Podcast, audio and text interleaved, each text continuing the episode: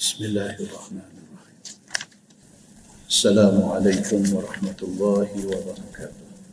الحمد لله. وبه نستعين. أشهد أن لا إله إلا الله وحده لا شريك له. وأشهد أن محمدا عبده ورسوله. ونصلي ونسلم على هذا النبي الكريم. سيد المرسلين وعلى آله وصحبه أجمعين. أما بعد. أيها المؤمنون اتقوا الله. أوصيكم وإياي بتقوى الله. فقد فاز المتقون. مسلمين ومسلمات mudah-mudahan dirahmati Allah الله سبحانه وتعالى. Di dalam sebuah حديث عن عدي بن حاتم رضي الله عنه. قال كنت عند رسول الله صلى الله عليه وسلم. فجاءه رجلان. أحدهما يشكو العيله والآخر يشكو يشكو قطع السبيل. فقال رسول الله صلى الله عليه وسلم أما قطع السبيل فإنه لا يأتي عليك إلا قليل. حتى تخرج العير إلى مكة بغير خفير. وأما العيلة فإن الساعة لا تقوم حتى يطوف أحدكم بصدقته. لا يجد من يقبلها منه. ثم لا يقفن أحدكم بين يدي الله. ليس بينه وبينه حجاب. ولا ترجمان يترجم له. ثم ليقولن له ألم أوتك مالا؟ فليقولن بلى. ثم ليقولن ألم أرسل إليك رسولا؟ فليقولن بلى. فينظر عن يمينه فلا يرى إلا النار. ثم ينظر عن شماله فلا يرى إلا النار. فليتقين أحدكم النار ولو بشق فإن لم يجد فبكلمة طيبة. أو كما قال حديث صحيح رواية البخاري. daripada Adi bin Hatim radhiyallahu anhu kata dia aku doa ada di tepi Nabi sallallahu alaihi wasallam tiba-tiba mai dua orang laki-laki ahaduhuma yashkul aila.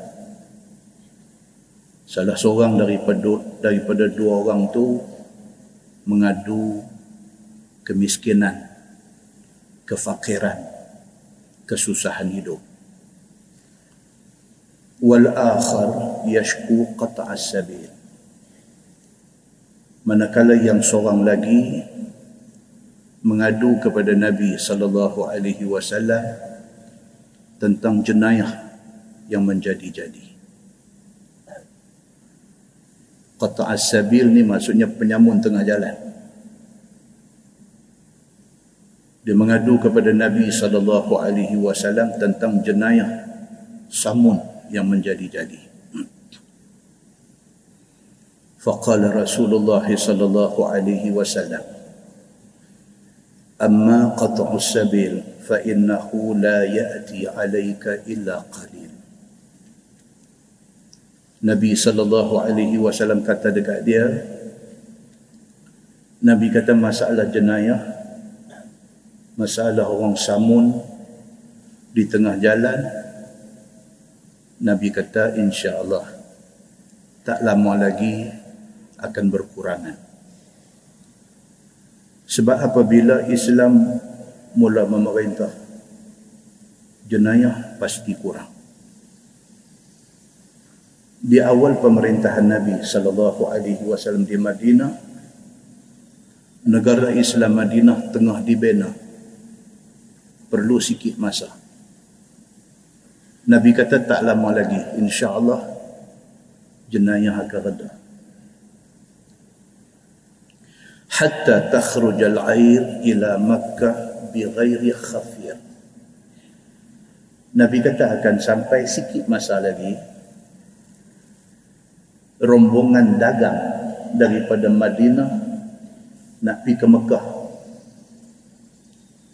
tidak akan ada gangguan lagi.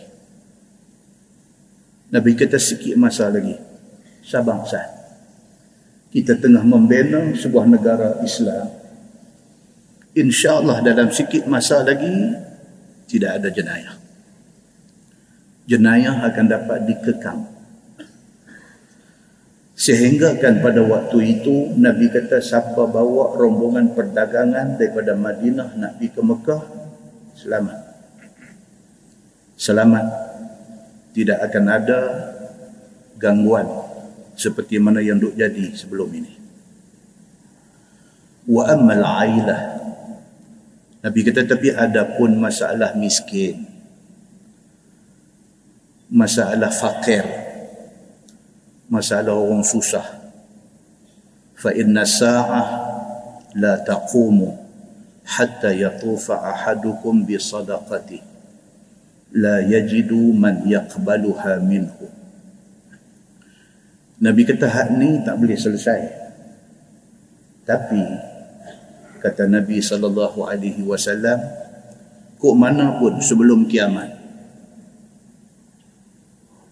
masalah miskin masalah nak membasmi kemiskinan ini mustahil.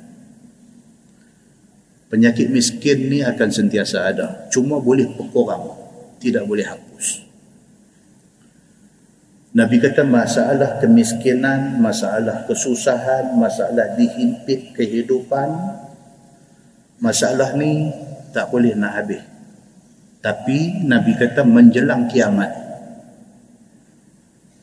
akan mai satu keadaan di mana satu orang kaya bawa harta bawa duit ringgit bawa emas perak nak bagi sedekah ke orang. La yajidu man yaqbaluha minhu. Tak ada orang nak terima. Pasal masa tu semua kaya Selagi tak main masa tu, selagi tu ada orang susah. Kita boleh berkurang daripada ramai pada sikit. Tapi nak perhabis miskin ni tak boleh habis. Tapi Nabi SAW kata di antara tanda kiamat ialah orang jadi kaya.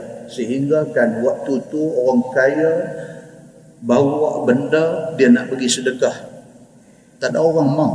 Pasti semua orang kaya. Macam kita hari ni tuan-tuan kita nak bagi daging korban kadang-kadang tak ada orang.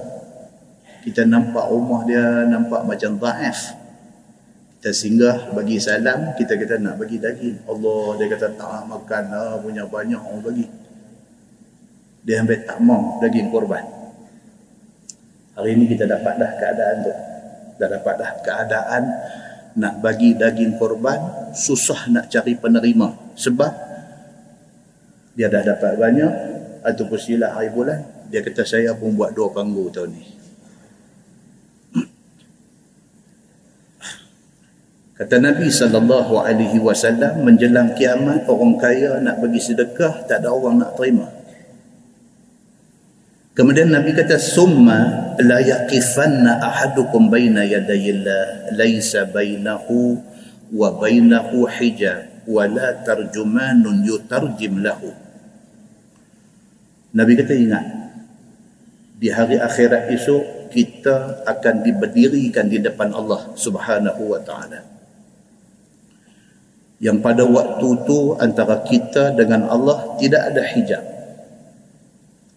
Dan pada waktu itu tidak ada middleman. Tidak ada orang tengah. Yang pada waktu itu antara kita dengan Allah tidak perlu tidak perlu kepada penterjemah pada hari akhirat itu kita duduk di depan Allah, kita direct dengan Allah. Allah tanya kita, kita jawab ke dia. Tidak perlu kepada orang tengah. Summa la yaqulanna lahu. Nabi kata kemudian pasti Allah akan tanya kamu. Alam utika malan. Tuhan kata bukankah hati dunia dulu aku ada bagi harta pada kamu? Falayaqulanna bala. Nabi kata kamu pasti akan jawab ya. Saya ada terima gaji sebulan 1500 saya ada terima gaji sebulan 5000 saya ada terima gaji sebulan 15000 saya ada terima gaji sebulan 50000 saya ada buat menyaga masuk sebulan 100000 bila Allah Subhanahu wa taala tanya manusia di hari akhirat esok, Allah kata, "Alam utika malan?" Bukankah dulu atas dunia aku pernah bagi rezeki harta dekat hang? Manusia mesti jawab betul.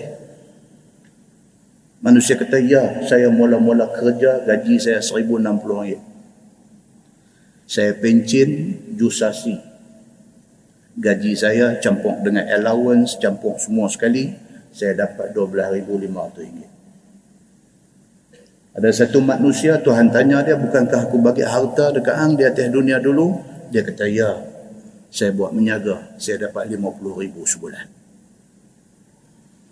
Setiap soalan yang Allah bagi kita pasti jawab. Dan jawapan itu mesti betul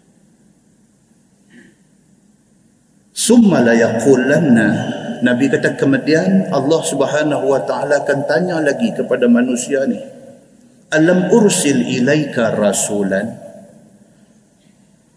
Nabi kata hang hidup di atas dunia dulu 60 tahun, hang hidup di atas dunia dulu 70 tahun, hang hidup di atas dunia sampai 90 tahun, ada tak ada aku hantar satu rasul kepada hang? Hang hidup di atas dunia sampai umur 75. Ada tak ada hang terima kedatangan satu rasul? Kalau zaman Nabi hidup terima kedatangan Nabi Muhammad sallallahu alaihi wasallam. Kalau zaman selepas Nabi wafat terima kedatangan orang-orang yang mewarisi risalah Nabi sallallahu alaihi wasallam. Ada tak ada atas dunia dulu satu alim golongan ulama golongan ustaz-ustaz hidup sampaikan ayat Quran dan hadis Nabi sallallahu alaihi wasallam kepada hang fala yaqulanna bala dia kata ada. Masjid tepi rumah saya tiap-tiap malam ada ceramah. Dia mengaku kata ada menerima kedatangan orang-orang yang membacakan Quran dan hadis Nabi sallallahu alaihi wasallam. Kata Nabi sallallahu alaihi wasallam, "Fayanzur an yaminih fala yara illa an-nar." Dua soalan Tuhan tanya dia cukup. Dia beralih balik kanan, tak ada apa. Melainkan yang ada api neraka.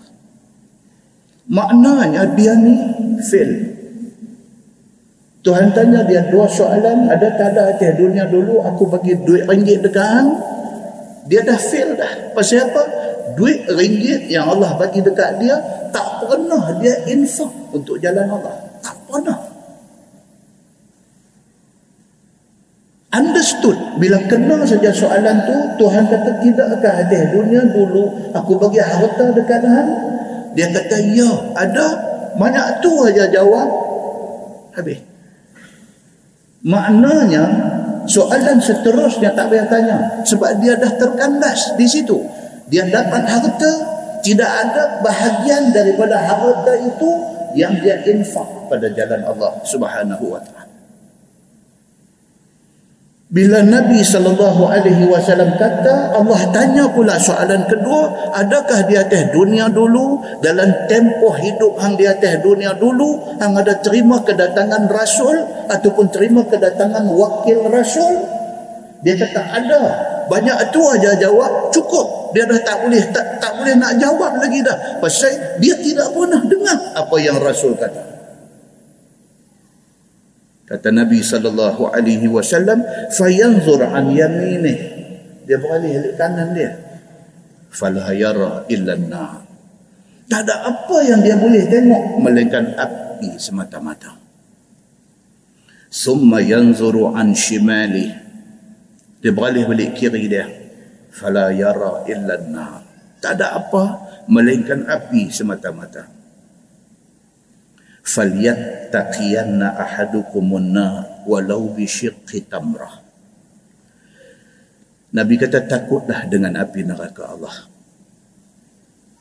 Buktikan takut kamu itu dengan kamu bagi sedekah walaupun sebelah kurma. Buktikan kamu takut ke neraka itu dengan setidak-tidaknya kamu tak boleh nak bagi kurma sebiji kamu koyak dua kurma bagi ke dia sebelah. Kalau banyak tu pun kita pernah buat di atas dunia ada balasan di sisi Allah di hari akhirat esok. Nabi sallallahu alaihi wasallam kata fa illam yajid. Kalau sampai nak bagi kurma sebelah pun tak mampu Nabi kata kalau hang ni miskin di atas dunia dulu sampai nak share kurma sebelah, nak bagi ke orang susah pun tak mampu, punya miskin sampai macam tu. Sama ada miskin itu miskin harta ataupun miskin itu miskin budi. Tak ada hati nak tolong orang. Fabi kalimatin tayyibah. Nabi kata bottom line paling common cakaplah benda baik-baik. Kalau kita nak bagi sedekah tak mampu, Nabi kata paling koman fabi kalimatin tayyibah. Cakap benda baik-baik. Maksud dia apa? Cakap benda benar, cakap benda yang mengajak orang kepada kebaikan, jangan cakap benda fitnah dan dosa. Muslimin dan muslimat yang dirahmati Allah sekalian. Hadis itu hadis sahih riwayat Al-Bukhari kesimpulan dia. Yang pertama jika Islam dapat ditegakkan ataupun maksudnya jika Islam memerintah insya-Allah kes jenayah pasti akan kurang. Itu kena yakin.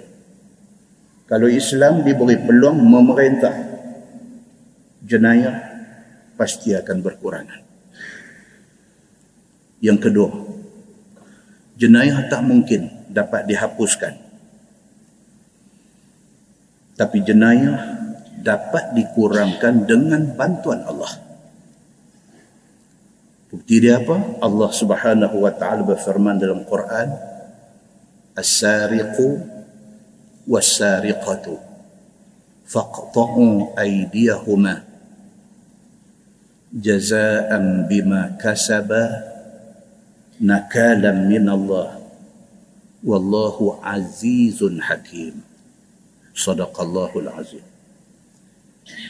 Allah kata pencuri laki-laki pencuri perempuan. Kalau ditangkap dan sabit kesalahan curi potonglah tangan mereka berdua. Jazaan bima kasabah itu balasan setimpal dengan perbuatan mereka nakalan min Allah yang yang penting. Nakalan min Allah maksudnya itu pencegahan daripada Allah. Dengan kita implement undang-undang itu Allah janji dia akan mencegah jenayah daripada jadi. Nakalan perkataan nakalan orang putih kata deterrent. Pencegahan Allah janji kalau sekiranya hampa implement, kalau sekiranya hampa laksanakan hukum yang aku suruh ni dengan niat takut kepada aku, aku suruh hampa buat. Nakalan min Allah. Tuhan kata, aku pasti mencegah jenayah itu. Bila Allah janji dia masuk campur untuk cegah, tentu akan selamat. Itu keyakinan yang mesti kena ada. Wallahu azizun hakim. Allah maha perkasa. Dia cukup kuat untuk nak buat benda yang dia kata. Lagi Allah itu maha bijaksana. Muslimin dan muslimat yang dirahmati Allah sekalian. Pengajaran yang ketiga, kualiti pemimpin dalam Islam. Nabi pemimpin. Pemimpin mesti ada kualiti. Bukan sahaja kualiti dari segi takwa. Pemimpin kena ada takwa. Dia kena ada takut ke Tuhan. Baru dia boleh jadi pemimpin. Orang yang nak jadi pemimpin, dia mesti kena ada satu rasa takut ke Tuhan. Dia mesti amanah. Dia mesti jujur. Dia mesti ada sifat kana'ah sifat tidak tamak. Qanaah ni maksudnya apa ada cukup. Dia tidak tamak. Dia mesti tawaduk tidak cukup dengan kualiti itu pemimpin mesti berilmu. Maksud kata berilmu itu bukan sahaja berilmu dari segi agama. Pemimpin juga mesti pandai dalam bab mengurus dan mentadbir Dan pemimpin ini mesti satu orang yang setidak-tidaknya faham ekonomi. Faham ekonomi. Sekurang-kurangnya faham asas ekonomi. Dan pemimpin juga mesti bijak di dalam membuat decision, keputusan. Kalau dia bukan satu orang yang pandai dalam ekonomi, dia kena lantik orang yang bijak ekonomi sebagai penasihat dia. Dan bila orang yang bijak ekonomi nasihat dia dia mesti ada satu kebijaksanaan di dalam membuat keputusan nak ikut ataupun tak mengikut pendapat-pendapat yang dikemukakan. Bukan senang nak jadi pemimpin. Bukan sahaja benda-benda yang disebut tadi sahaja kualiti dia mesti mentadbir negeri dan mesti pastikan negeri dia ekonomi bagus. Sedaya upaya kena wujudkan peluang pekerjaan kepada rakyat dia. Dia kena ada kekuatan untuk nak kontrol harga barang. Setidak-tidaknya kalau harga tidak murah pun dia kena kontrol harga pada kadar yang menasabah pada kemampuan rakyat dia. So dengan kerana pengurusan ekonomi yang bagus oleh pemimpin ini maka tidak akan ada rakyat yang terdesak sampai nak kena pergi mencuri untuk nak bagi makan anak beranak. Muslimin dan muslimat yang dirahmati Allah sekalian. Pemimpin kena fikir ni kalau sekiranya bercakap tentang soal pelaksanaan undang-undang Islam, pemimpin kena fikir macam mana nak mewujudkan barisan hakim yang mampu mengendalikan kes apabila dibicarakan. Mesti ada satu line up hakim yang bertakwa kepada Allah, hakim yang tidak boleh dibeli dengan duit ringgit. Pemimpin kena fikir macam mana nak didik rakyat supaya rakyat hidup beragama. Supaya apabila ada kes dibawa ke mahkamah, ada rakyat yang memenuhi ciri-ciri saksi yang boleh diterima oleh mahkamah. Kalau dah dijalankan undang-undang, bawa mai saksi semua ada masalah. Tak boleh juga nak buat apa pun. Pemimpin kena fikir benda-benda macam ni semua. Itu sebab kita kata bukan senang nak menjadi pemimpin. Kepimpinan yang baik, yang amanah akan mendapat keberkatan daripada Allah Subhanahu wa taala. dan Allah akan membantu apa juga usaha yang dilakukan. Dan hadis tadi juga boleh disimpulkan bahawa harta yang Allah bagi dekat kita tak habis di situ saja. Kita akan ditanya tentang harta itu. Dapat macam mana, belanja ke mana.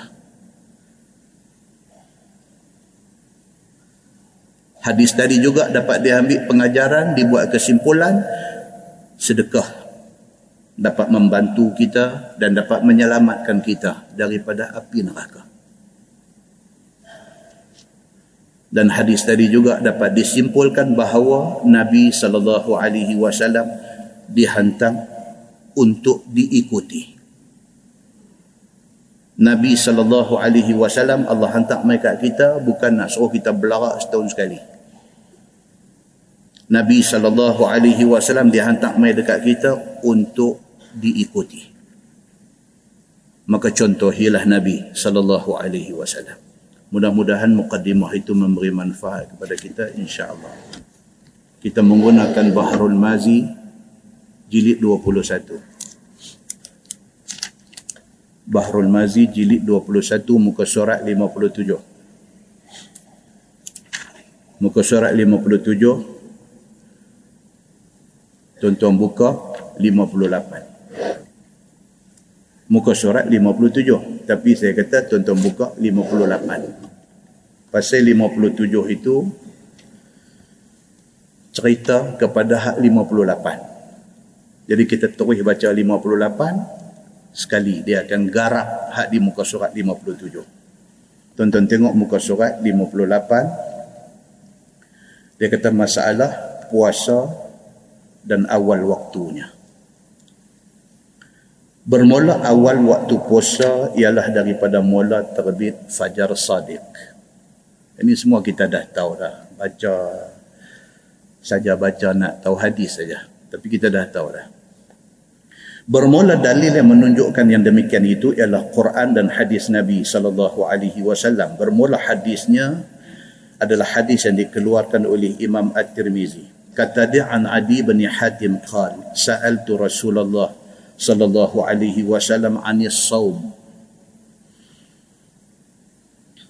Dia kata diriwayatkan daripada satu sahabat Nabi yang bernama Adi bin Hatim. Katanya aku tanya Nabi sallallahu alaihi wasallam tentang awal waktu nak mula puasa. Bila disyariatkan puasa sahabat-sahabat nak tahu tentang kaifiat puasa. Cara nak puasa. Bila mula bila mula tak boleh makan tak boleh minum nak terikat dengan pantang larang puasa ni bila mula dia? Bila start dia? Dan bila berakhir masa itu kita boleh buka puasa. Nak kena tahu. Macam kita hari ni tanya ustaz semayang duha ni bila? Bila masa dia? Dia kata ustaz semayang duha dengan semayang isyraq ni apa benda? Nampak tuan-tuan hari ni ramai orang semangat nak buat ibadat. Tapi nak buat dengan cara yang betul. Cara yang betul itu maksud dia apa? Cara nabi sallallahu alaihi wasallam. Tu cara yang betul. Cara nabi. Nabi semayang apa, Nabi semayang macam mana, apa waktu yang Nabi semayang, itu cara Nabi. Ustaz, semayang awal Muharram ada tak? Ini nak kena ikat dengan wayar ni. Itu mereka. Maksudnya apa? Dia mempunyai semangat untuk nak buat ibadat. Cuma dia tak tahu cara. Kita bagi tahu kat dia, okey, tidak ada hadis pun cerita tentang semayang awal Muharram. Ah itu saya pergi kuliah ustaz tu dia kata ada. Ha, dia buatlah, dia buatlah. Dia ni yang kata dia nak buat pulut Sarawak. Apabila ibadat tidak dipaksikan kepada nas daripada Quran dan hadis Nabi, dia nak mainlah ni semua kalang kabut ni semua nanti main. Itu sebab kita belajar ni pasal apa? Pasal kita nak tahu betul-betul Nabi habaq macam mana. Pasal apa? Pasal ikut Nabi sure selamat. Sure. kita tak mau gamble dalam ibadah kita tak mau gamble kita tak mau nak nak try nak memperjudikan nasib dalam soal ibadah tak mau kita nak sesuatu yang pasti sesuatu yang ada sumber Tajuk yang kita baca ni dia nak cerita tentang puasa. Adi bin Hatim, dia pun Arab juga. Dia dengar Quran, dia faham terus. Dia dengar hadis Nabi, dia faham terus. Pun macam tu, bila mai hal melibatkan ayat Quran antara mula puasa dengan bila nak buka puasa, walaupun dia reti Arab, dia pun tak apa nak faham clear maka dia terpaksa merujuk kepada Nabi sallallahu alaihi wasallam. Diriwayatkan bahawa satu sahabat Nabi sallallahu alaihi wasallam nama dia Adi bin Hatim radhiyallahu an. Katanya aku tanya Nabi sallallahu alaihi wasallam tentang awal waktu untuk nak puasa. Dengan kata aku kepada Nabi, manakah masa awal siang hari ya Rasulullah untuk kita mula puasa? Dia kata siang ni nak kena puasa. Bila start? Bila start? Kita dah puasa 20 tahun dah duk bertengkar pasal imsak tak habis 20 tahun 30 tahun 40 tahun dah puasa duk bertengkar pasal imsak. Imsak ni maksud apa tuan-tuan? Stop. Maksud dia stop. Adakah masa imsak Selalu kita doktor imsak dia bagi berapa minit? 10 minit dia bagi. Sebelum masuk waktu subuh 10 minit dia suruh stop makan dah. Adakah cerita pasal imsak di dalam hadis Nabi? Tidak ada. Tapi ini ulama fiqh punya cerita. Dan tujuan ulama fiqh memperkenalkan waktu imsak juga tujuan baik. Tujuan dia apa? Supaya kita get ready untuk nak stop makan. Kita tak mau orang bang duk ada lagi benda dalam mulut. Tujuan dia macam tu. Tapi kalau sekiranya orang ni dia tak mau ikut waktu imsak, dia nak makan sampai bunyi bang, dia nak stop. Boleh tak boleh? Boleh. Itulah yang diterangkan di dalam hadis Nabi sallallahu alaihi wasallam. Satu orang kata, Ustaz, saya makan sampai masa imsak, saya duk makan lagi. Apa kita nak kata kat dia? Alhamdulillah. Dah eh, dia kata, puasa saya batal tak batal? Tak batal. Hang dengar abang subuh hang makan lagi dah. Hang berhenti ya. Okey, cantik. Dia pergi pula satu ustaz ni, saya tak sedang ustaz. Masa tu dah masuk masa imsak, saya duduk makan lagi. Ustaz tu kata jahanam hari ni. Pasal apa? Kerana salah faham tentang imsak. Imsak ni bukan main daripada hadis tapi ulama fiqh memberikan satu tempoh masa 10 minit tu untuk kita tekan break. Tengok dah masuk dah time 10 minit sebelum subuh eloklah slow down. Gosok-gosok gigi minum ayam satu gelas dulu apa-apa cantik. Muslimin dan muslimat yang dirahmati Allah sekalian. Bila Adi bin Hatim tanya Nabi sallallahu alaihi wasallam bila masa nak mula puasa faqala hatta yatabayyana lakumul khaytul abyad minal khaytil aswadi minal fajri. Maka sabda Nabi sallallahu alaihi wasallam bermula awal waktu puasa itu ialah sehingga nyata zahir bagi kamu benang putih daripada benang hitam daripada fajar. Ayat Quran mai dalam bentuk simbolik ayat Quran turun mai dalam bentuk bukan bentuk yang jelas. Dia habaq simbolik. Dia habaq benang putih benang hitam.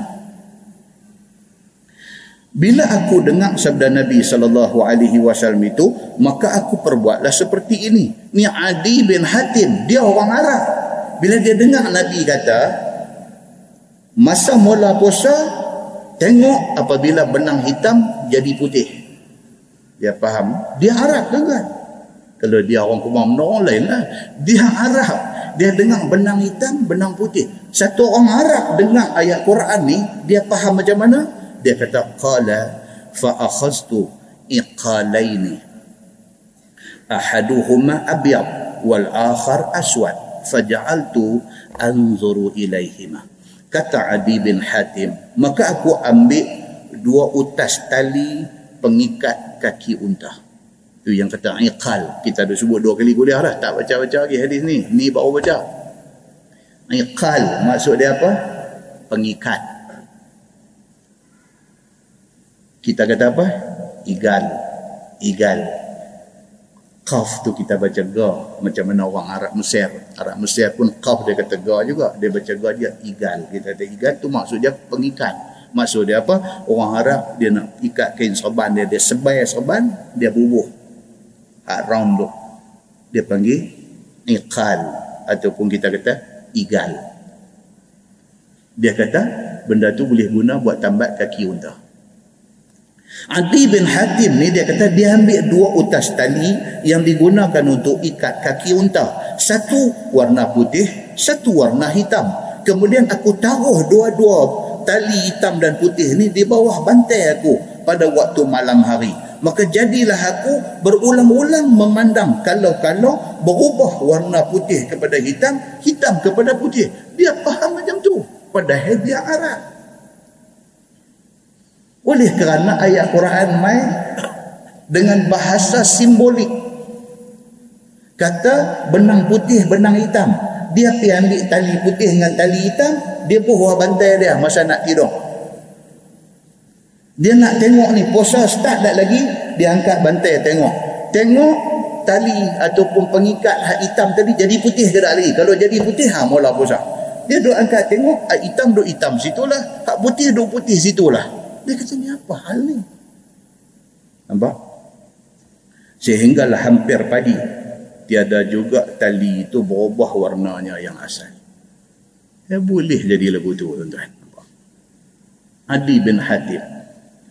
Maka heran aku akan sabda Nabi sallallahu alaihi wasallam itu sehingga nyata benang putih daripada benang hitam.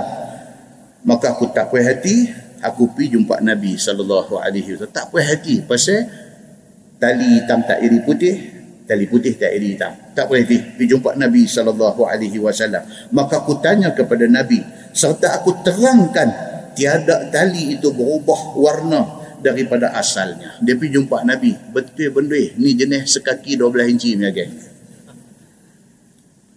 Sekaki 12 inci. Bagi dia 12 inci. Lebih satu hun pun tak boleh. Ada orang jenis macam ni. Dia betul bendui ni Allahu Akbar. Sampai tak ada budi bicara. Sekaki 12 inci. Dia duk hapai sipir tu lah. Sekaki 12 inci, 12 inci sekaki.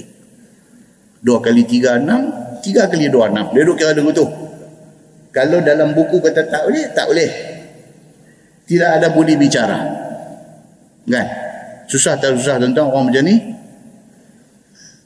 tengok benda lah. Kalau benda agama, kena ikut betul. Kalau benda dunia ni pandai-pandai lah. Oh, dia kata tak boleh. Budi bicara. Dia kata, Ustaz tahu tak budi bicara? Kita hidup berbudi, kita kena bicara dalam agama. Si fair dia macam tu. Duk suruh budi bicara, budi bicara. Ustaz tak apalah, saya yang nak buat keputusan ni. Saya pergi berbudi dekat Ustaz, saya kena bicara. Dia kata, kita tak sampai nak kena bicara, tak payah tolong. Ha? Nombor tuan, muslimin dan muslimat yang dirahmati Allah sekalian. Kata rawi hadis dia kata faqala li Rasulullah sallallahu alaihi wasallam syai'an lam yahfazhu Sufyan. Maka sabda Nabi sallallahu alaihi wasallam bagiku satu kalam yang tiada hafaz akan dia oleh aku, oleh Sufyan. Sufyan ni salah seorang daripada rawi hadis ni, salah seorang. Dia ni bukan sahabat, dia ni tabi'in daripada kalangan tabi'in nama dia sebenar Sufyan bin Uyainah. Itu nama penuh dia. Sufyan bin Uyainah ni bukan sahabat Nabi. Dia ni daripada kalangan tabi'in. Dia wafat pun tahun 198 hijrah. Jauh lepas Nabi wafat. Dia wafat tahun 198 hijrah di Kufah. Kufah ni di mana? di Iraq. Dia ni. Dia kata ada benda Nabi cakap tapi aku tak ingat dia kata. Maksudnya apa tuan-tuan? Dia jujur. Dia jujur. Hak dia dengar, hak dia ingat, dia abang. Hak dia tak ingat, dia abang tak ingat. Dia jujur. tetapi kalam itu masyhur pada kalangan muhaddisin yang lain aku sendiri tak sure Nabi kata apa tapi ada orang lain ulama hadis lain ingat apa yang Nabi kata yaitu sabda Nabi sallallahu alaihi wasallam inna wisadataka idzan la'arid itu yang Nabi kata yang dia tak ingat. Bahwasanya kalau macam tu wahai adi bantai hang ni kalau macam tu besar sungguhlah. Lebak macam mana lebaknya fajar pagi. Nabi pip melawak. Tu kalimah tu kalimah melawak Nabi dengan sahabat kalau hang nak tengok bila masuk waktu siang nak mula puasa ni hang bubuh tali ikat unta di bawah bantai hang. Makna bantai hang besar sungguh. Bantai hang ni sebesar fajar di waktu pagi. Nabi kata begitu tu? Nabi melawak tu. Nabi melawak tu je. Dia tak melawak macam kita ni. Kita ya Allah wa akbar buat lawak nak bagi orang gelak ni orang duk gelak sikit-sikit tak puas hati buat lagi buat lagi buat lagi. Nabi SAW dia tak macam tu. Dia melawak macam-macam sikit-sikit tu aja. Gelak dia pun habis sangat nampak gigi geraham. Macam tu aja. Kita gelak berdekah-dekah sampai berguling-guling nanti kapal muslimin dan muslimat yang dirahmati Allah sekalian. Kata Nabi ya Adi tiadalah maksud benang putih daripada benang hitam itu macam mana yang kamu faham. Nabi kata dah bukan macam hang faham. Ambil tali hitam dengan tali putih bawah bantai tunggu tali hitam jadi putih tunggu tali putih jadi hitam. Bukan macam tu maksud dia Nabi kata. Tetapi iaitu tali pengikat kaki unta itu tak akan berubah warna. Nabi kata kalau hang kira lagu tu tali tu tak akan tukar kala. Hak hitam duk hitam situlah, hak putih duk putih situlah. Nabi duk habang kat dia ni. Pasal dia ni apa? Sekaki 12 inci. Kena habang tu tu. Ada dalam kalangan kita ramai-ramai ni ada jenis tak tahu melawak ni ada. Kita melawak dia pegang semua lah. Oh takut tuan-tuan orang macam ni takut. Kita duk melawak nampak dia duk kuat ke ni. Dia, dia pegang semua. Tuan-tuan kena pergi habang ada elok kata ni aku melawak ya. Hanya nak buat serius aku tu. Pak tuan-tuan? Sebab manusia ni dia tak sama. Tak sama tak hati melawak. Kening ni lengoh tuan-tuan. Dua kuat je dia. Lengoh kening ni. Ni aja ni tak hati melawak ni. Bila masa pun tengok dia kening macam Lee duk bengkok situ lah kening ni. Pasal apa? Dia serius. Dia semua benda serius.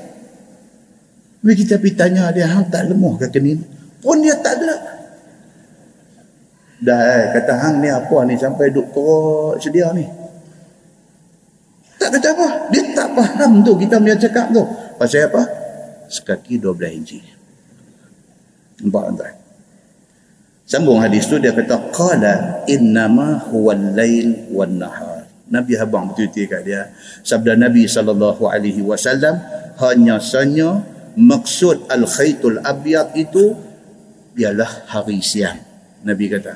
Dan maksud al khaytul aswad benang hitam itu maksud dia hari malam. Nabi kata tu maksud dia. Hang jangan pidu faham lagu hang. Hang punya faham tu tak betul Nabi kata.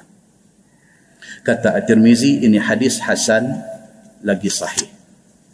Demi satu perbincangan lain dia kata membinasakan diri dan harta.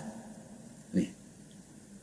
Puncak ayat Quran juga orang salah faham tentang ayat Quran dia faham cara dia. Sedangkan faham itu tak betul baik. Sesungguhnya membinasakan diri ini ada banyak macam rupa. Yang kata kita binasakan diri ini dia ada macam-macam rupa. Begitu juga membinasakan harta dia ada macam-macam rupa Maka membinasakan diri dan harta itu pada syarak ada dua macam. Pertama, disuruh binasa akan dia, akan harta itu. Yang kedua, dilarang binasakan diri dan harta itu. Ada waktu kita dilarang membinasakan diri kita. Tapi ada waktu disuruh. Macam itulah dengan harta. Ada waktu kita dilarang daripada membinasakan harta kita tapi ada waktu kita disuruh membinasakan membuang harta kita dia kata begitu Adapun macam yang disuruh oleh syarak binasa diri adalah seperti merempuh diri ke dalam dalam peperangan kerana nak memelihara agama dan tanah air. Dalam perang. Kita pihak Islam perang dengan pihak musuh. Kalau semua orang tak mau attack musuh pasal tak mau nak binasa diri, habislah kita. Orang Islam tidak ada semangat jihad. Tak berani. Pasal apa? Weh, dia kata tak boleh. Quran kata tak boleh. Dia faham dulu tu. Quran kata tak boleh ni. Dalam perang Islam lawan musuh, kita tak boleh serang musuh. Tak boleh. Pasal apa? Kalau kita serang, makna kita bunuh diri. Dia faham dulu tu. Itu faham salah. Dia kata. Okey. Dia nak terang kat kita. Dan juga disuruh binasakan harta kerana membeli senjata dan alat peperangan kerana nak mempertahankan agama dan watan. Watan maksudnya tanah air. Kita disuruh buang duit. Untuk apa? Untuk beli harta. Nabi SAW nak masuk medan perang.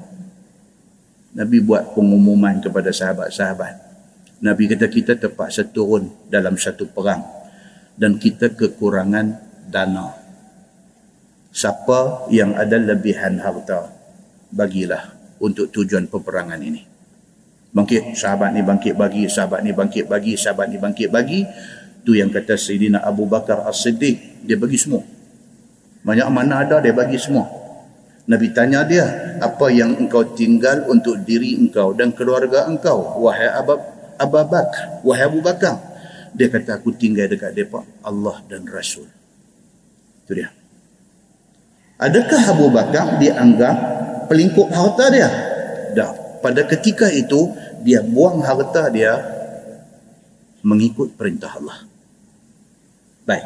Dan bermula membinasakan diri yang dilarang oleh syarak itu ialah seperti orang yang duduk diam diri di rumah takut nak keluar pergi perang dan mempertahankan diri daripada agama dan watan yang disuruh oleh syarak. Oh, ni. Orang panggil pergi perang, orang nak main serang negeri ni. Orang ajak dia turun pergi perang. Oh dia kata tak mau, aku tak maulah hidup bunuh diri dalam perang tu. Adakah dia betul? Dia tak betul. Pada ketika itu, wajib kena turun. Wajib kena turun.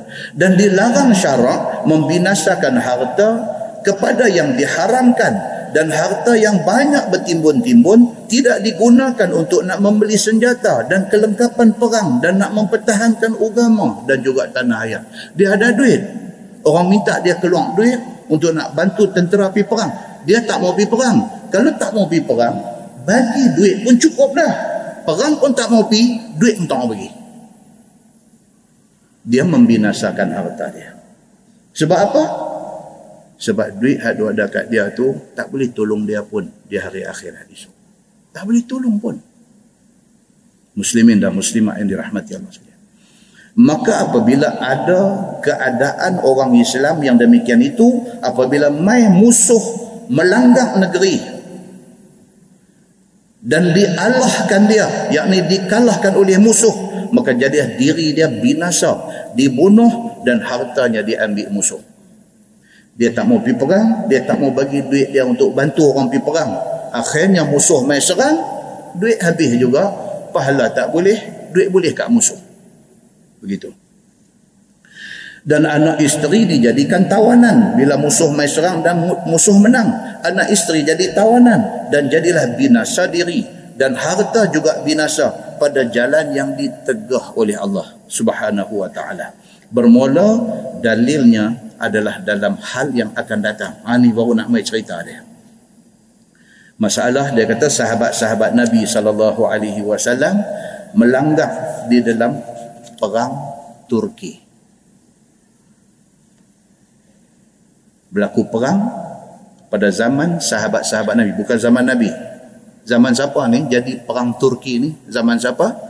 Zaman Muawiyah bin Abi Sufyan zaman Muawiyah bin Abi Sufyan.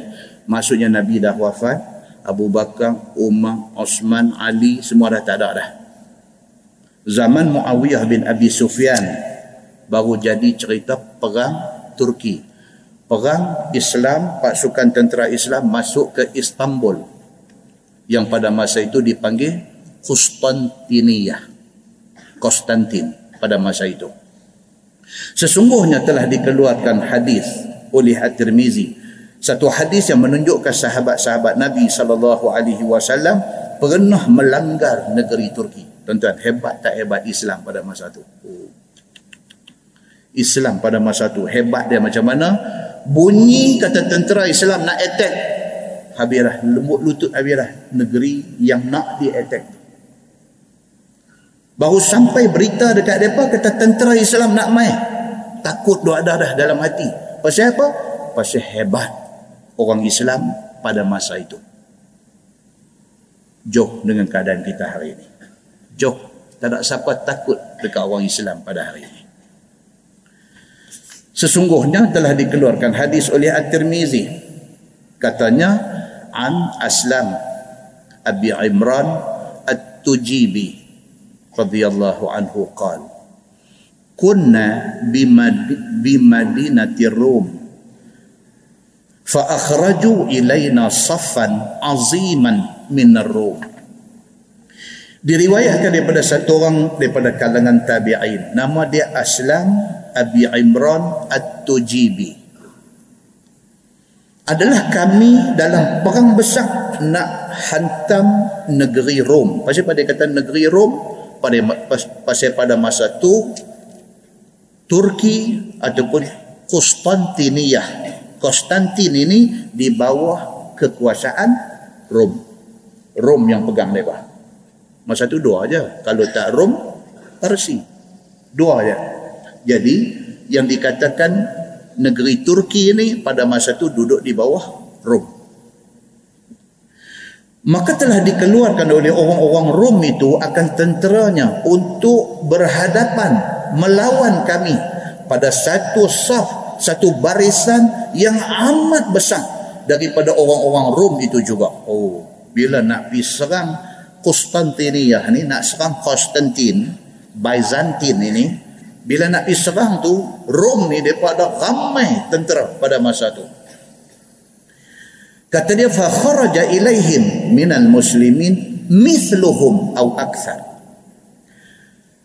Maka keluarlah kepada mereka itu, kepada tentera Rom itu daripada orang Islam. Banyaknya seperti mereka juga. Masa tu orang Islam dah ramai. Tak macam zaman awal-awal Islam. Zaman Nabi SAW. Perang Badar, perang pertama dalam Islam, musuh ada berapa? Seribu lebih. Islam ada berapa? Tiga ratus lebih. Angka yang popular kata tiga ratus tiga belas. Maksudnya apa? Musuh tiga kali ganda.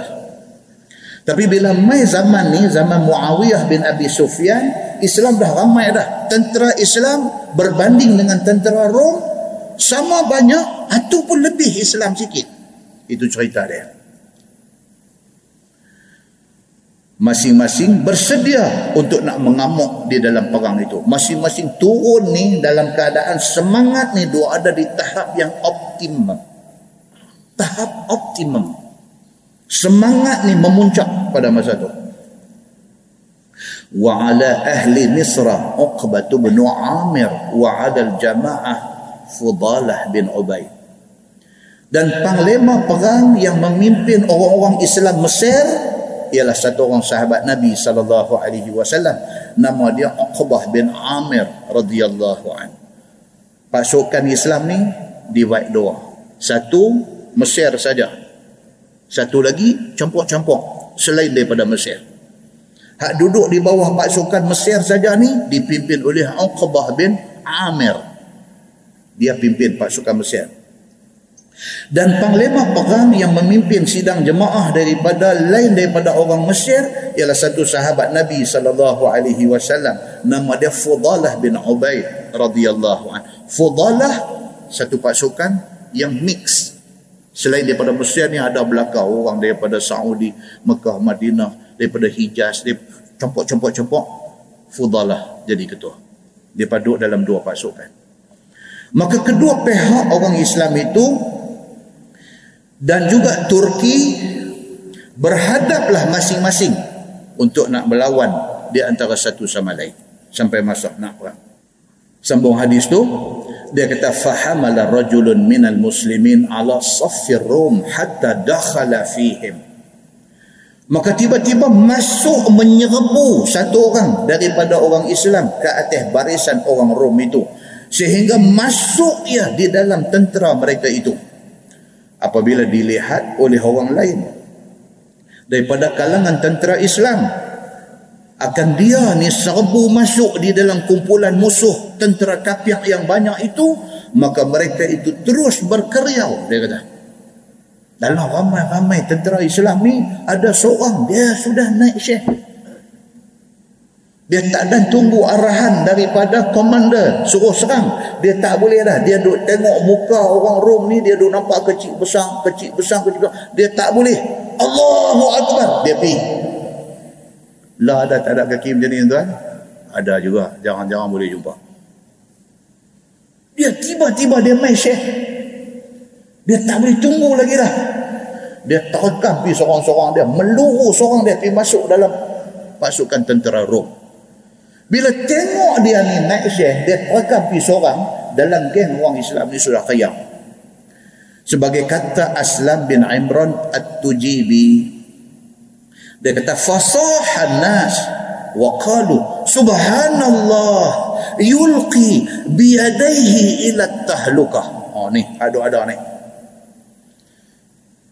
Maka keriaulah beberapa orang berkata mereka itu subhanallah. Dia kata bila tengok dia ni takkan pergi seorang dia dia kata subhanallah. Telah mencampakkan diri dia dalam kebinasaan. Dia kata habislah dia ni awak tok syekh ni buat lagu ni dia bunuh diri. Dia berkata eh, adat katanya seorang diterkam masuk dalam kumpulan ribu-ribu tu jadi apa tuan-tuan? Jadi lauk dia ni cobek telinga dia ni cobek paha dia ni cobek hidung dia ni cobek pipi ya jadi lauk. Pis orang masuk dalam musuh ni. Maka sahabat-sahabat tentera Islam ada-ada ni kata apa? Dia ni dah terjun dalam kebinasaan dia bunuh diri. Maka sebenarnya lah ia menyalahi perintah Allah Subhanahu wa taala di dalam Al-Quran.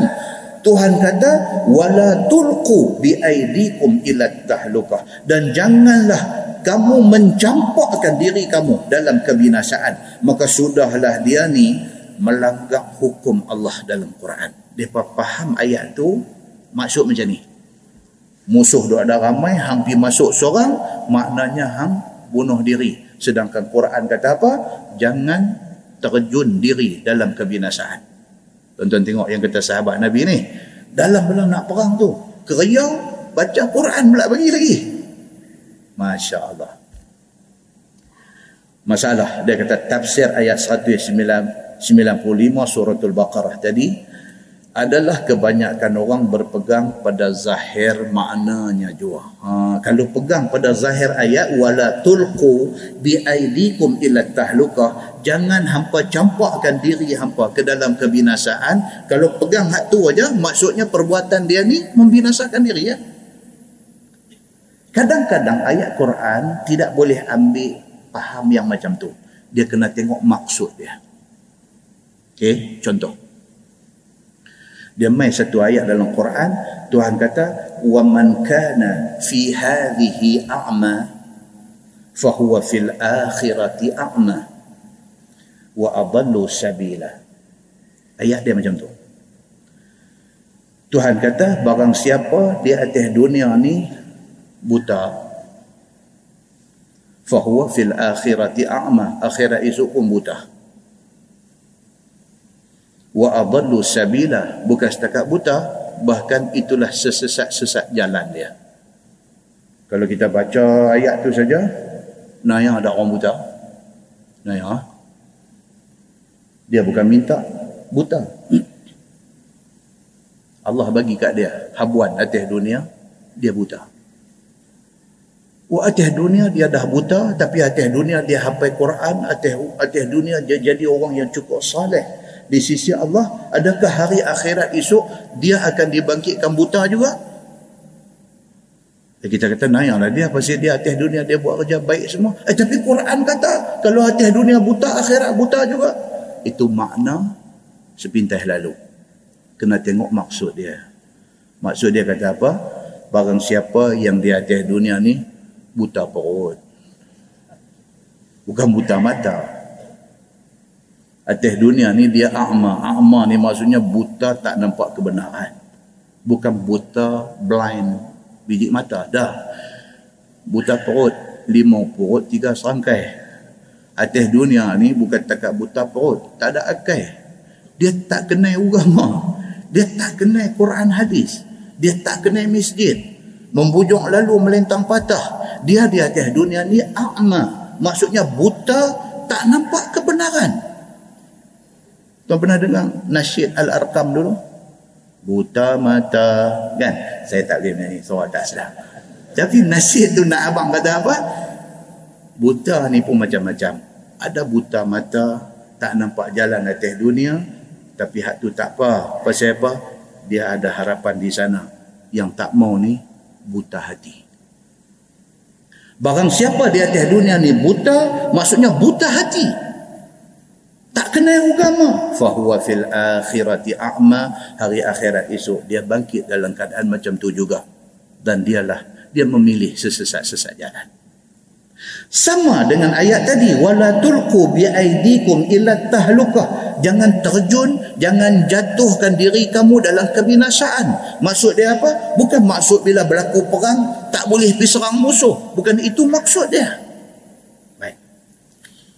kerana zahir maknanya barang siapa serbu ke dalam tentera musuh mengamuk di dalam perang maka dia orang yang mencampak diri dalam kebinasaan. Makna zahir nampak macam tu.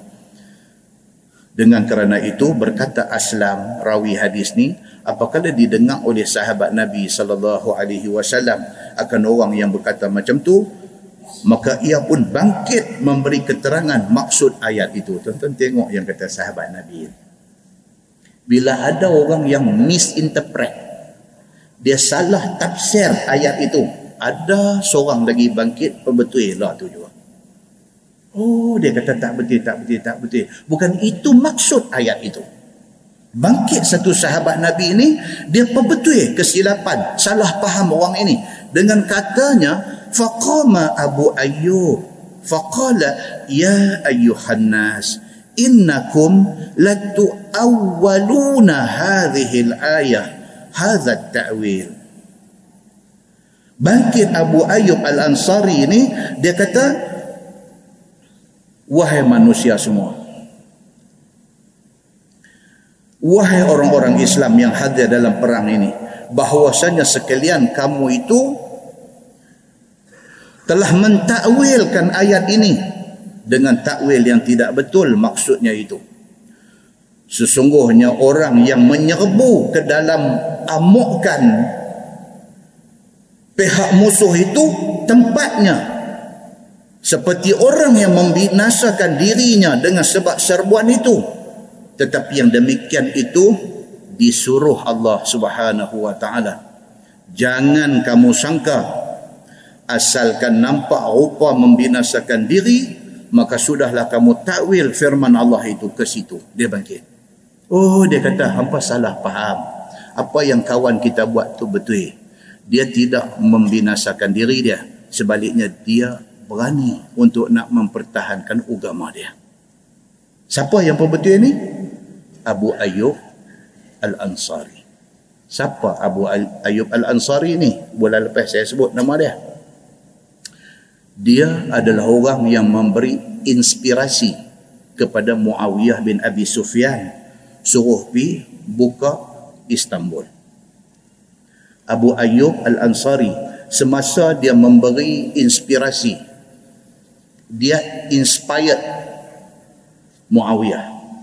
Muawiyah tak ada ingat nak hantar pasukan tentera untuk pergi ke Turki untuk nak kuasai Turki Muawiyah tak ada ingat. Tapi Abu Ayyub Al-Ansari dia bangkit dia kata kepada khalifah Muawiyah bin Abi Sufyan dia kata apa? Dia kata ya amiral mu'minin jom kita hantar pasukan tentera pi ke Turki. Kita buka Turki supaya orang Turki terima Islam. Pada masa itu Abu Ayyub Al-Ansari umur dia berapa tuan-tuan? 80 bukan 18 Abu Ayyub Al-Ansari pada masa dia bangkit mencadangkan kepada Khalifah Muawiyah bin Abi Sufyan suruh hantar tentera pergi ke Turki. Pada masa itu Abu Ayyub Al-Ansari umur dia 80 tahun.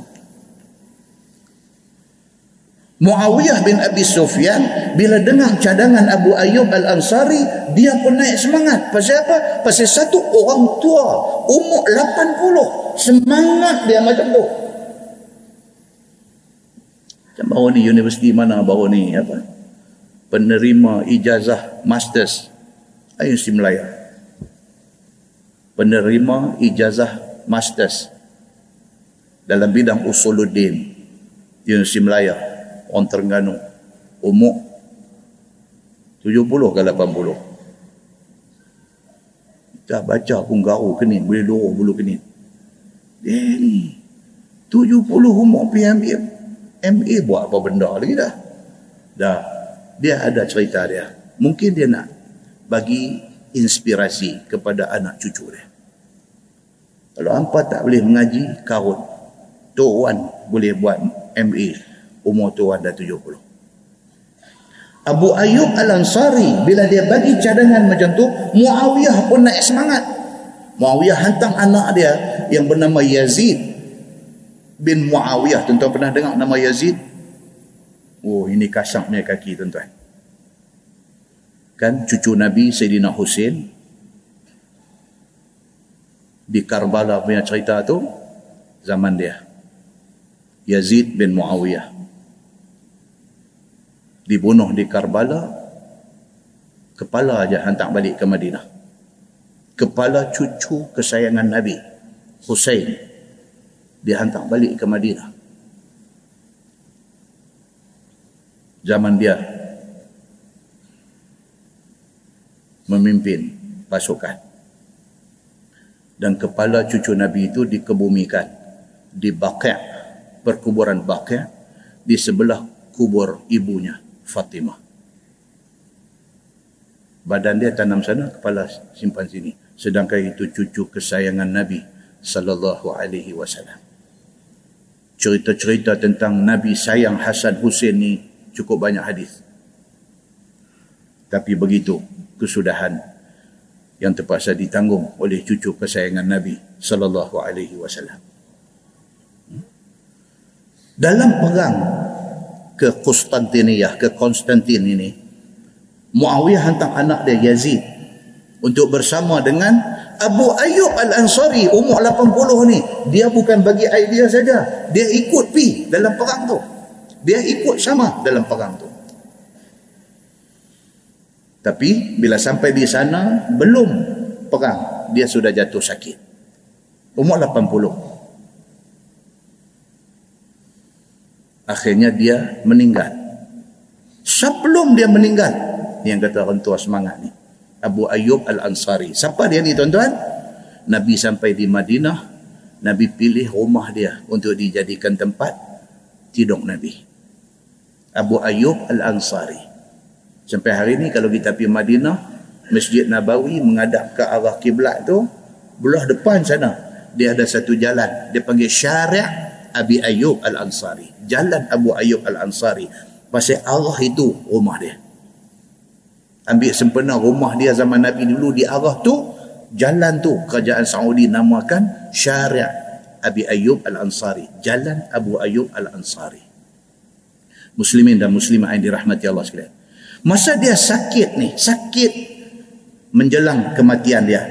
Dia pesan kepada tentera yang pergi perang ni. Dia kata kalau ditakdirkan aku mati, tolong kebumikan aku, dia kata di bawah kota Konstantin ini. Soal kita menang ke, kita kalah ke dalam perang ini, itu tidak penting. Yang penting, kalau aku mati, tanam aku di kota Konstantin itu. Pasal apa? Dia kata supaya dia kata derap kaki kuda tentera yang disebutkan oleh Nabi di dalam hadis itu aku dengar dia kata tuan-tuan semangat dah tuan ni tuan oh pasal dalam sebuah hadis Al-Bukhari Nabi sallallahu alaihi wasallam sebut Nabi kata la tuftahanna al-Qustantiniyah wa la ni'mal amir amiruhum wa la ni'mal jaysh dhalikal jaysh Hadis itu hadis sahih riwayat Al-Bukhari. Nabi kata la tuftahannal Qustantiniyah. Nabi kata pasti kota Konstantin ini akan dibuka oleh tentera Islam. Nabi sebut. Bila Nabi sebut tentang benda ni jadi tak? Tentu jadi. Tentu jadi. Dan Nabi kata wala ni'mal amir amiruhum Nabi kata dah sebaik-baik ketua yang memimpin tentera yang nak pergi buka Konstantin itu adalah ketua mereka sebaik-baik amir sebaik-baik ketua adalah ketua yang memimpin tentera untuk buka Konstantin Nabi kata wala ni'mal jaish zalikal jaish Nabi kata dan sebaik-baik tentera yang pi nak buka Konstantin itu adalah tentera itu. Abu Ayyub Al-Ansari dengar hadis ni, dia yakin 100% apa yang Nabi kata tentu betul. Cuma pasukan dia ke yang nak menang ataupun pasukan mana itu Allah yang tahu. Kalau aku mati, tanam aku di tepi kota itu. Tuan-tuan, Akhirnya apa jadi tuan-tuan? Kota Konstantin telah dibuka oleh siapa tuan-tuan? Oleh Muhammad Al-Fatih. Muhammad Al-Fatih. Siapa ada duit, pi Istanbul. Ambil package nak pi umrah, singgah Istanbul. Just nak pi pijak bumi bertuah ini bumi yang disebut dalam hadis tadi akan dibuka oleh pemimpin yang bagus yang memimpin pasukan tentera yang bagus kita nak sampai di sana kita nak pijak bumi itu kita nak pergi ziarah makam orang yang bagus ini sahabat Nabi Abu Ayyub Al-Ansari ini kita nak pergi di sana dia tak berjaya tahun 1433 lahir mai pemimpin yang disebut oleh Nabi sallallahu alaihi wasallam. 1432 Masihi. Lahir ni orang yang Nabi sebut kata akan menjadi ketua yang baik kepada pasukan tentera yang baik ni. Lahir pada tahun 1432 Masihi. Lahir Muhammad Al-Fatih. Al-Fatih ni maksud apa tuan-tuan? Fatihah maksud apa? Fatihah. Pembuka. Muhammad Al-Fatih maksudnya Muhammad pembuka Konstantin. Tuan-tuan, dia bukan sebarang jenderal. Dia bukan sebarang amir. Dia satu orang yang pakar dalam berbagai bidang. Saya dah cerita di masjid mana kan dulu dia ni. Dia satu orang yang pakar dalam bidang militeri, ketenteraan. Muhammad Al-Fatih satu orang yang pakar dalam bidang sains, dalam bidang matematik. Dia pakar, dia bukan reti, bukan boleh. Dia pakar dalam bidang tu. Dia menguasai enam bahasa dunia.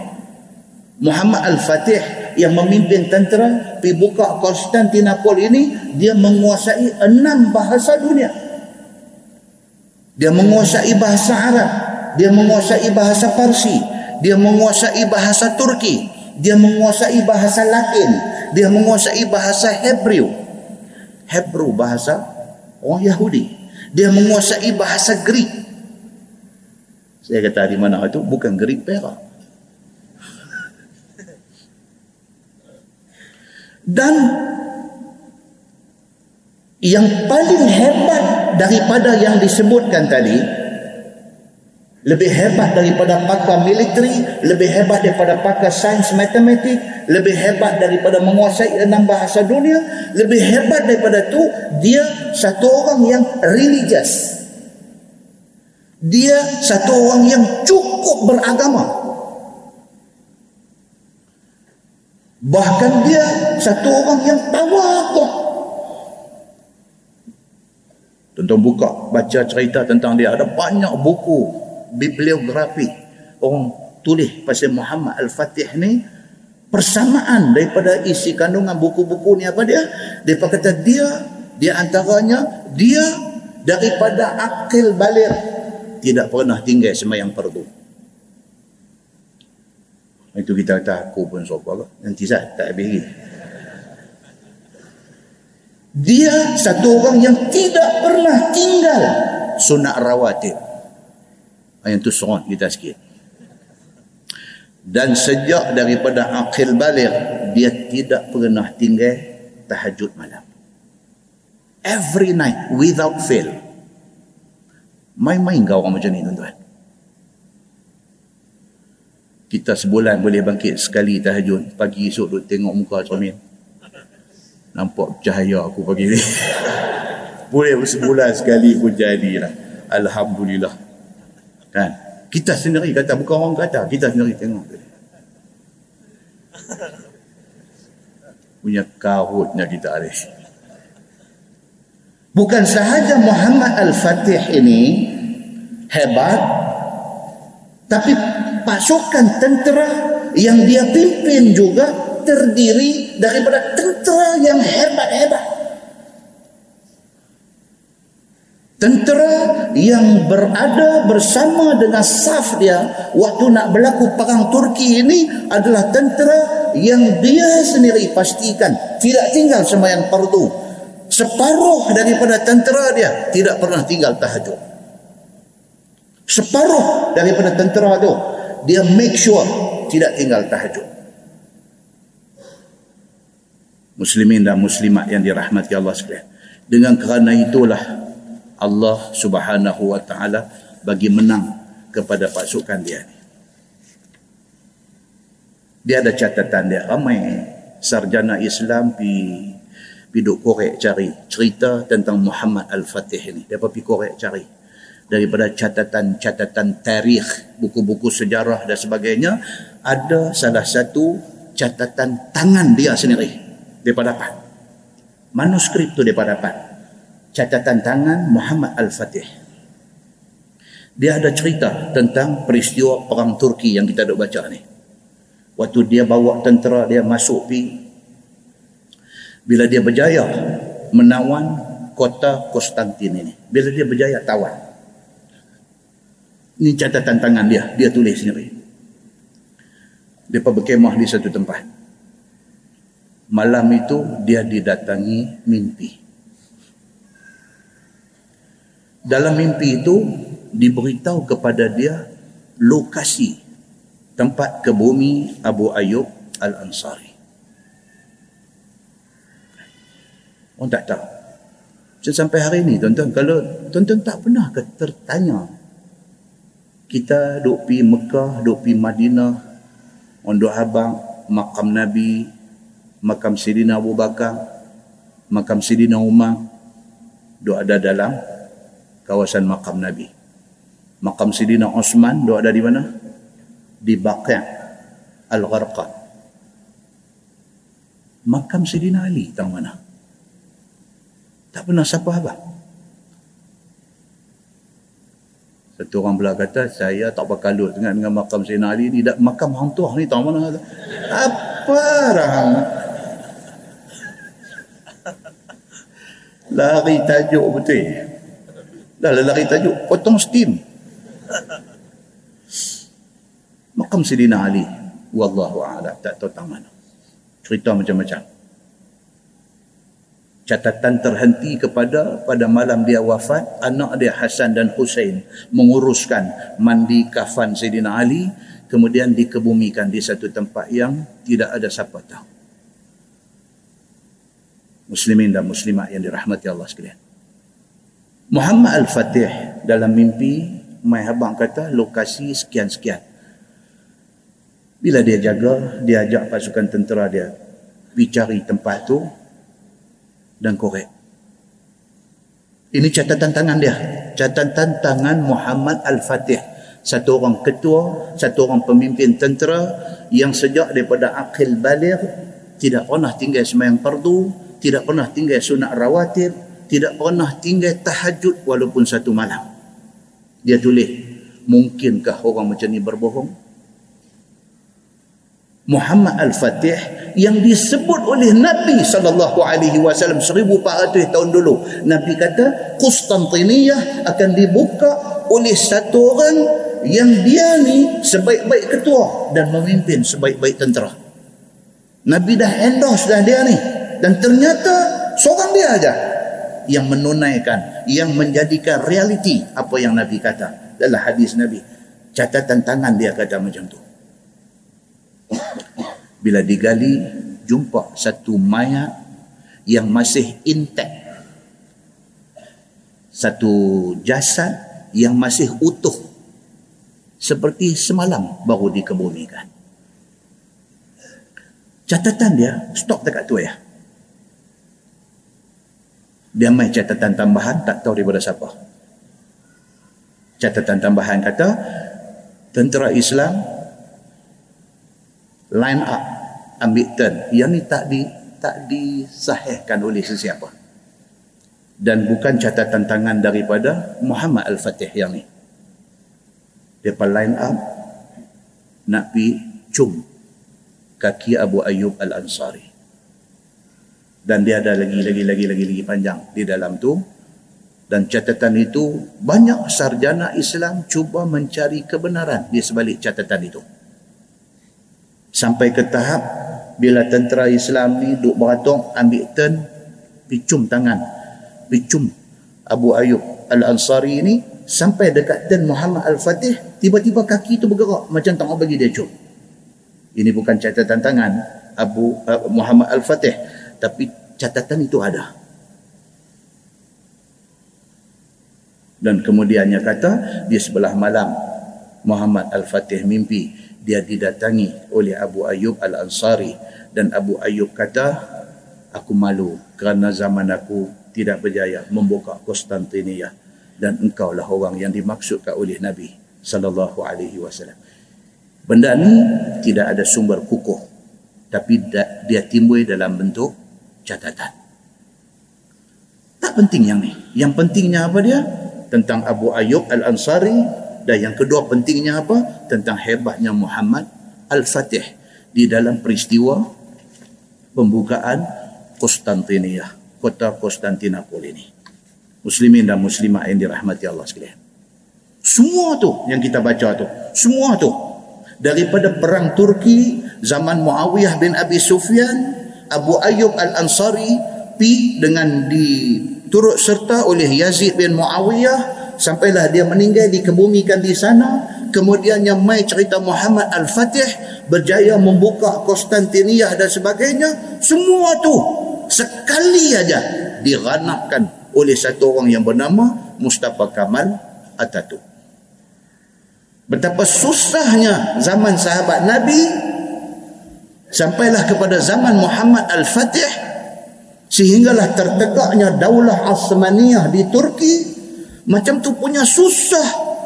Segala benda yang dicurahkan tenaga wang ringgit nyawa dan sebagainya nak buka ni yang kata Istanbul yang kata Konstantinia ini tiba-tiba mai yang kata Mustafa Kamal Atatürk ni dia perjahanam habis semua. Siapa dia ni satu panglima tentera pegawai tentera, pemimpin tertinggi dalam revolusi menumbangkan daulah Osmaniyah, Osmaniyah yang ada dan akhirnya dia dilantik sebagai presiden Turki yang pertama Mustafa Kamal Atatürk ni dia tukar nama daripada nama Konstantiniyah Muhammad Al-Fatih tukar Konstantiniyah jadi Islambol. Islambol. Kemudian piramid itu kan jadi Is Ketambola. Daripada Islambol, Islambol ni maksudnya Islam semua. Islambol. mai zaman Atatürk dia tukar Istanbul kepada Istanbul dia tukar kepada Istanbul. Nama hari ini ni Kamal Atatürk ubah. Lepas itu dia tak syok. Istanbul menjadi ibu negeri Kamal Atatürk ubah ibu negeri daripada Istanbul. Kota keagungan Islam zaman Osmaniyah. Dia tukar dia pergi ke Anggora. Hari ini dipanggil Ankara. Ni Kamal Atatürk punya kerja. Tidak cukup dengan tu saja, dia ubah Turki dari sebuah negara Islam, Daulah Osmaniyah, dia jadikan Turki ini sebuah negara 100% sekular. Besar jasa dia. Dia ubah Turki menjadi sebuah negara sekular moden. Dan dia menjadi presiden Turki selama 16 tahun.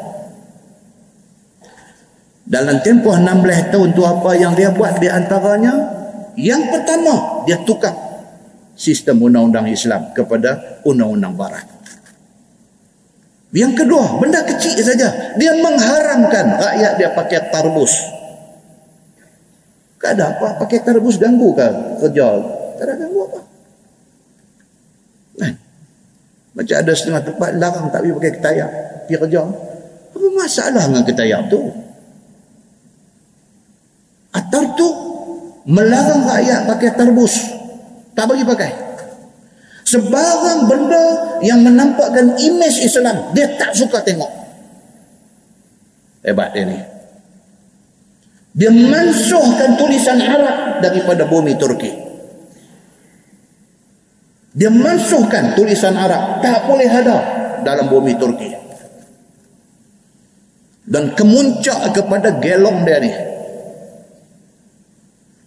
azan ubah jadi bahasa Turki. Tak boleh sebut Allahu Akbar, Allahu Akbar. Tak boleh sebut dalam bahasa Turki. Dan benda tu tak lama, rakyat sudah naik angin, rakyat marah, rakyat bangkit lawan dia, akhirnya benangkan balik. Azan dalam bahasa Arab. Dia mati 10 bulan 11.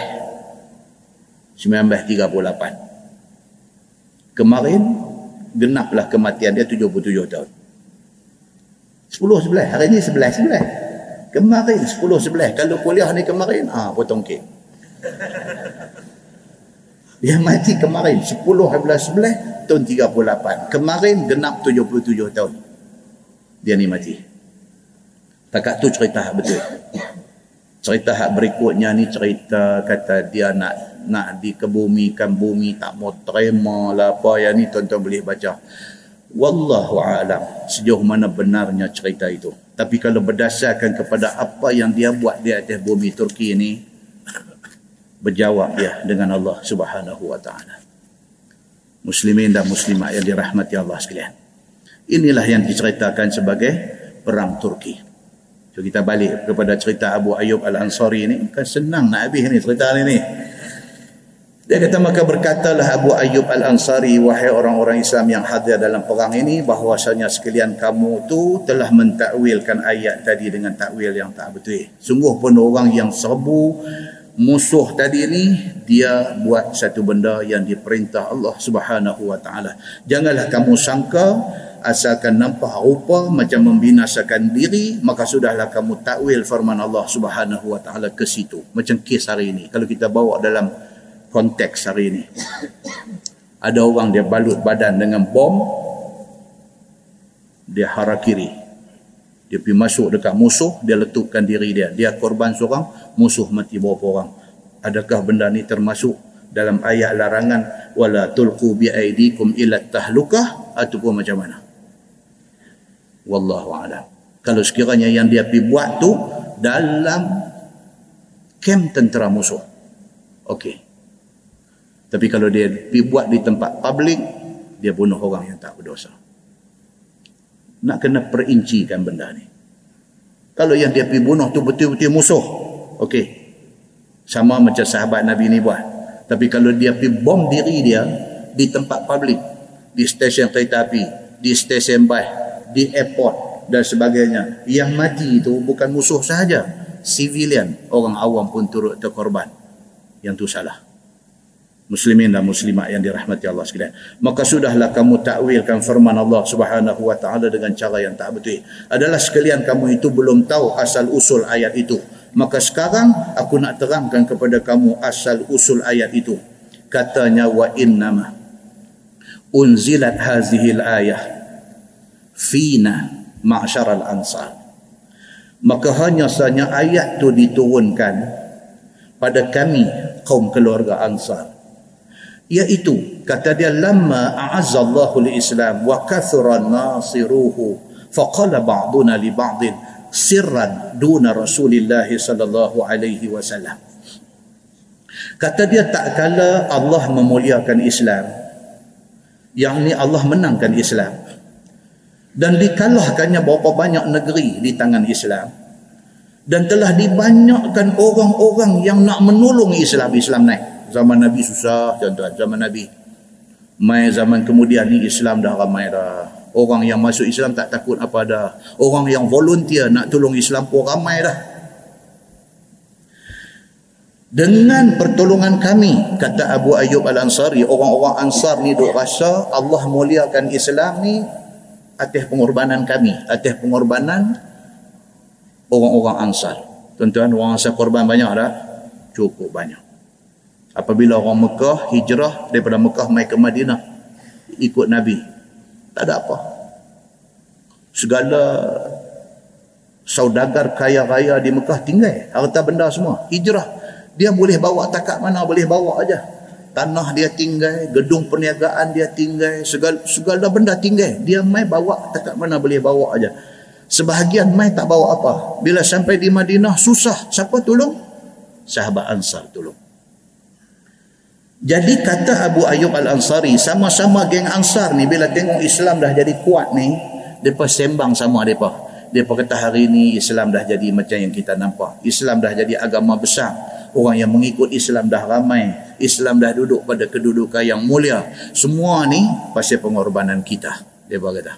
Pasal pengorbanan kita. Ini semua daripada pertolongan kita semua. Dan berhabis-habis wujud kami jiwa kami, harta kami untuk nak mengambangkan Islam ke sana kemari. Kami habis semua. Tak kira duit ringgit. Nabi kata apa, ikut. Nabi suruh apa, buat. Sampai bagi isteri kepada orang muhajirin. Suruh orang muhajirin pilih. Isteri ada empat, pilih mau yang mana. Kalau kena pilih itu hak dia paling sayang, tak apa. Dia lafaz cerai, bagi dekat muhajirin pengorbanan orang-orang ansar ni sampai tahap tu. Sampai tahap tak masuk akal. So mereka sembang sama mereka bila Islam dah kuat mereka kata apa yang Islam dapat hari ni kok mana pun jasa kita ada pengorbanan kita ada.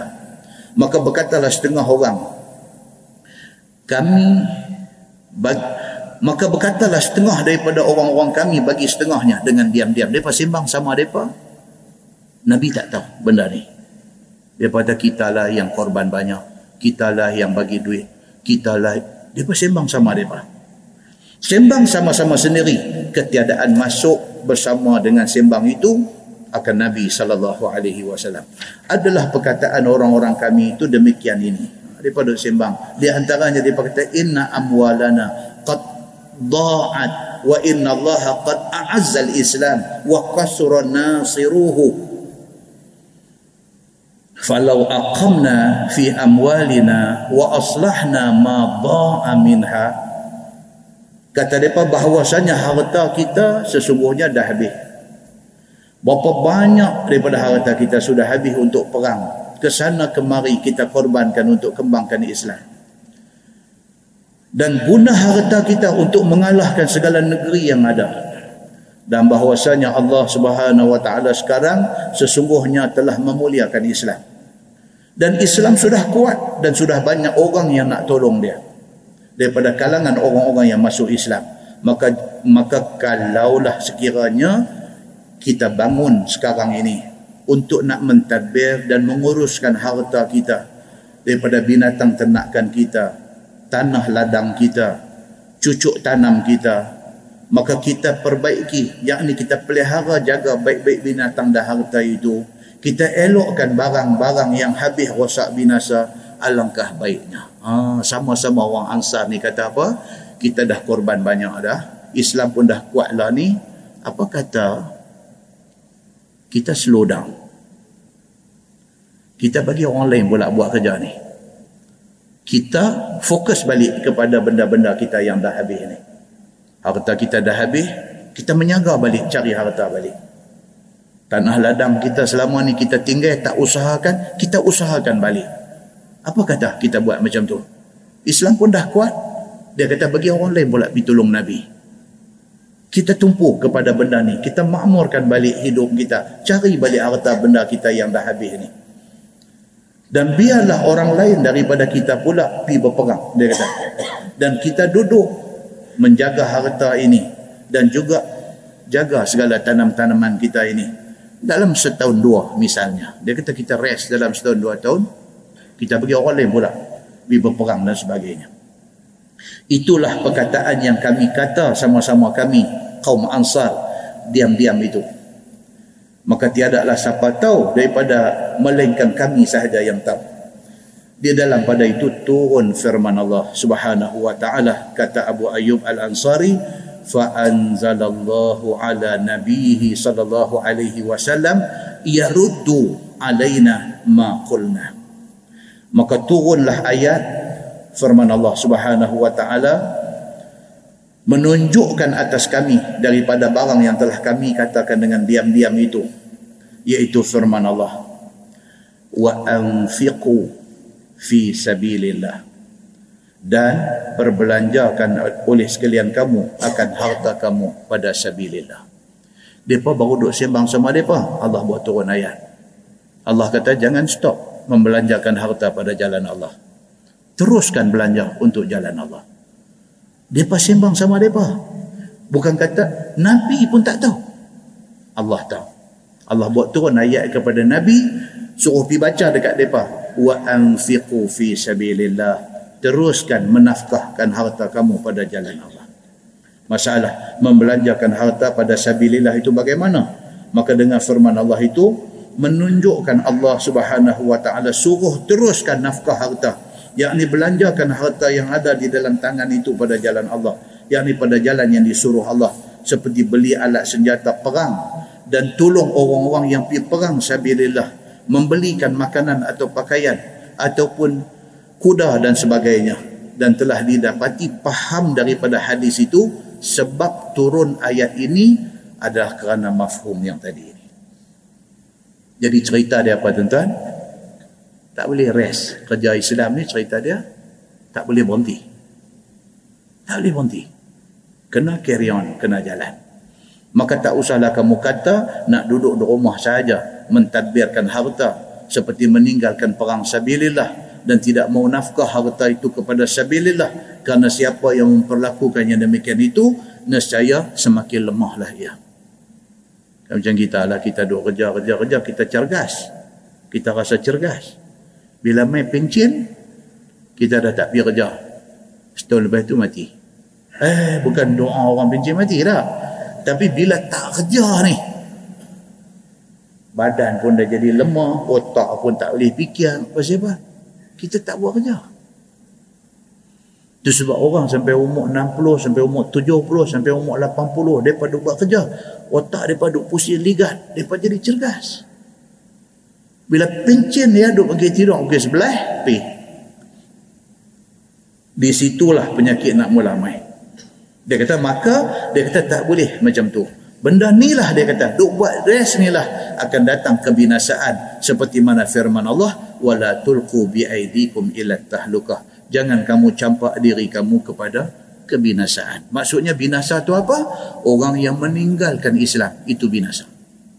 Dia meninggalkan daripada infak pada jalan Allah itu binasa.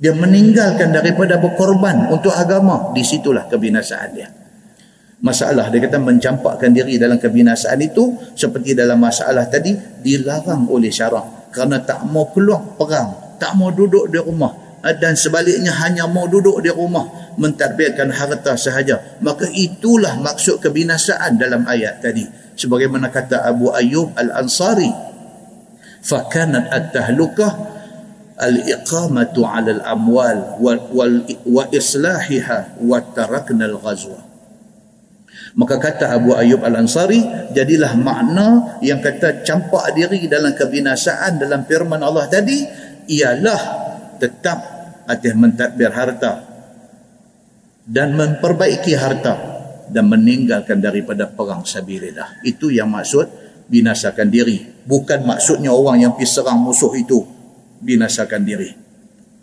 Dan bukannya menyerbukan diri ke dalam perang melawan musuh itu itu dinamakan binasakan diri yang dimaksudkan dalam Quran. Bukan itu maksud dia. Kata Abu Imran lagi fama zala Abu Ayyub syakhisan fi sabilillah hatta dufina bi ardi Rom ini cerita kita tadi. Dia kata maka sentiasalah sahabat Nabi yang bernama Abu Ayyub Al-Ansari itu merantau ke seratan negeri kerana nak perang sabilillah sehinggalah akhirnya dikuburkan dia di bumi Rom itu. Dia mati di Turki tadi. Yakni di negeri Istanbul tadi. Dan masyhur kuburnya sampai sekarang ini diziarah oleh orang di sana. Dia kata kata At-Tirmizi ini hadis hasan lagi sahih lagi gharib. Wallahu alam. Lepas ini insyaallah kita masuk bercukup dalam ihram haji ataupun umrah. Ha? orang yang pergi buat haji pergi buat umrah dia tahallul dia cukup rambut ada nanti mai cerita tentang tentang hal cukup rambut ketika buat haji ataupun buat umrah. Hmm? wallahu alam. Lepas ini dia akan main bab haji. Dia akan main bab haji. Tuan-tuan boleh refresh bagi orang yang dah pergi haji boleh dengar untuk check and balance. Kita dah pergi haji dah. Kita dah pergi umrah dua tiga kali dah. Kita dengar tengok ha kita buat hari tu betul tak betul? Ha dia kena dengar balik kita refresh balik pengetahuan kita tentang haji dan kita nak tengok apa dia cerita tentang haji dan umrah ini. Dia akan main ayat-ayat yang cerita berkaitan dengan haji dan umrah. Cerita bercukup saja kemudian dia main cerita wukuf di padang Arafah. Kemudian dia cerita mai dia mai cerita bermalam di Mina. Kemudian dia mai pula dalam tempoh haji hidup bertengkar dengan orang, duk bermusuh dengan orang. Jadi tak tuan-tuan orang yang pergi buat haji jadi tak benda macam ni? Ada jadi. Bergaduh dengan kawan bilik. Ha? Bergaduh dengan kawan bilik. Sampai angkat sampai angkat bantai dengan tilam pergi tidur atas bumbung hotel dia sebelum pi bagus semua orang kenal dia satu orang bagus mudah betul lah ansur dengan orang dan sebagainya. Bila pi sana sampai di sana Tuhan dia test. Nak orang balik haji mabrur bukan mudah tuan pi haji pun susah dah. Dengan nama dia habang lagi 25 tahun baru boleh pi nak pi tu pun susah dah. Pi nak bawa balik mabrur. Itu lagi satu bab susah. Okey? Bergaduh punca kecil eh yang pi jadi spark pi jadi bergaduh pi boleh jadi rosak haji yang susah payah pi buat ni hmm? balik bilik kawan off aircon punca tu ya bilik bilik hotel depa off aircon dia balik-balik. Oi, dia kata siapa off aircon ni hangat ni. Member bilik abang kata ni. Pak Haji kita ni demam. Dalam bilik ada 8 orang, ada 6 orang, seorang demam. Rontor pula lagi. Duk tarik ke selimut petang. Dia kata tak boleh buka aircon. Di saat orang tua ni teruk lagi. Piu kata dia main. Dia kata yang tak demam di sini unta ya. Ah, dia mainlah, dia mainlah. Tengok dia duk pakai kain dua lagi. Dia buat haji ifrat. Dia masih dalam ihram lagi. Dia pergi tembak darah naik macam tu. Punca apa? Punca tak menasabah. Punca bilik hotel tak buka aircon ni. Kecil punya hal saja. Dia spark. Dia kata tak demam di sini unta ya. Dia kata. Allahu Akbar. Kawan lain pakat tengok pada Haji sabar, Haji sabar. Sabar apa sabar? Ya. Nampak tuan? Sayang tuan-tuan. Daripada orang elok bagus ni. Dia pergi jadi macam tu. Tajuk akan datang. Jadi tajuk ni dia bukanlah berkaitan dengan tutup aircon. Tapi dia nak abang kata masa duk buat haji tu dia pergi jadi macam tu. Ambil bangku baling pun ada pakai kena ni haji ifrat ni. Tak start lagi. Haji tak start lagi. Sembilan Zulhijjah nak pergi ke Arafah ni tak start lagi. Dia main angin. Ambil bangku tarik-tarik tak naik. Oh biar bangku tu ikat di lantai. Dia pergi ambil bangku tak boleh angkat dia. Dia paling piu pergi kat orang. Orang lain tengok astagfirullahaladzim haji apa haji macam ni? Nampak tuan? Tujuan mengaji ni apa dia? Supaya sabak tu dia main. Jadi bila kita pergi sana ingat balik ni. Ada mengaji-mengaji ni semua ingat balik. Sabar. Itu sebab orang nak pergi haji. Kalau dia faham kita kita ustaz saya insyaAllah minggu depan turun untuk haji. Ustaz ada nak pesan apa? Kita kata sabar banyak-banyak. Itu ya tak ya? Tak ni hampir hampir lorong ni ada satu ayam pang. Tu sah yang tu semua tak boleh duduk abang. Abang satu ya kat dia apa dia? Sabar eh tambah dulu ni. Ni tahu dia hotel mana? Ada di padu abang ni belah apa belah ajian oh ajian no ajian ajian hang tengok ni ada satu ah, dalam tu ada satu ayam tonggek babi tak mau yang tu semua Abah kata kata sabar. Yang kedua, doa kebaikan untuk saya. Cukup.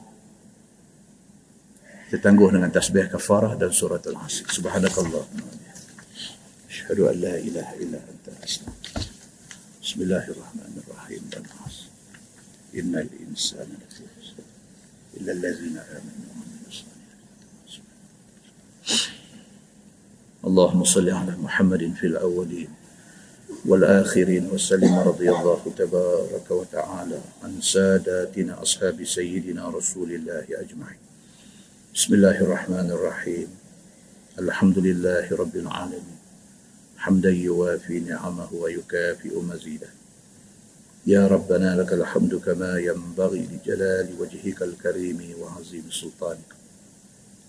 رضينا بالله ربا وبالإسلام دينا وبمحمد نبيا ورسولا.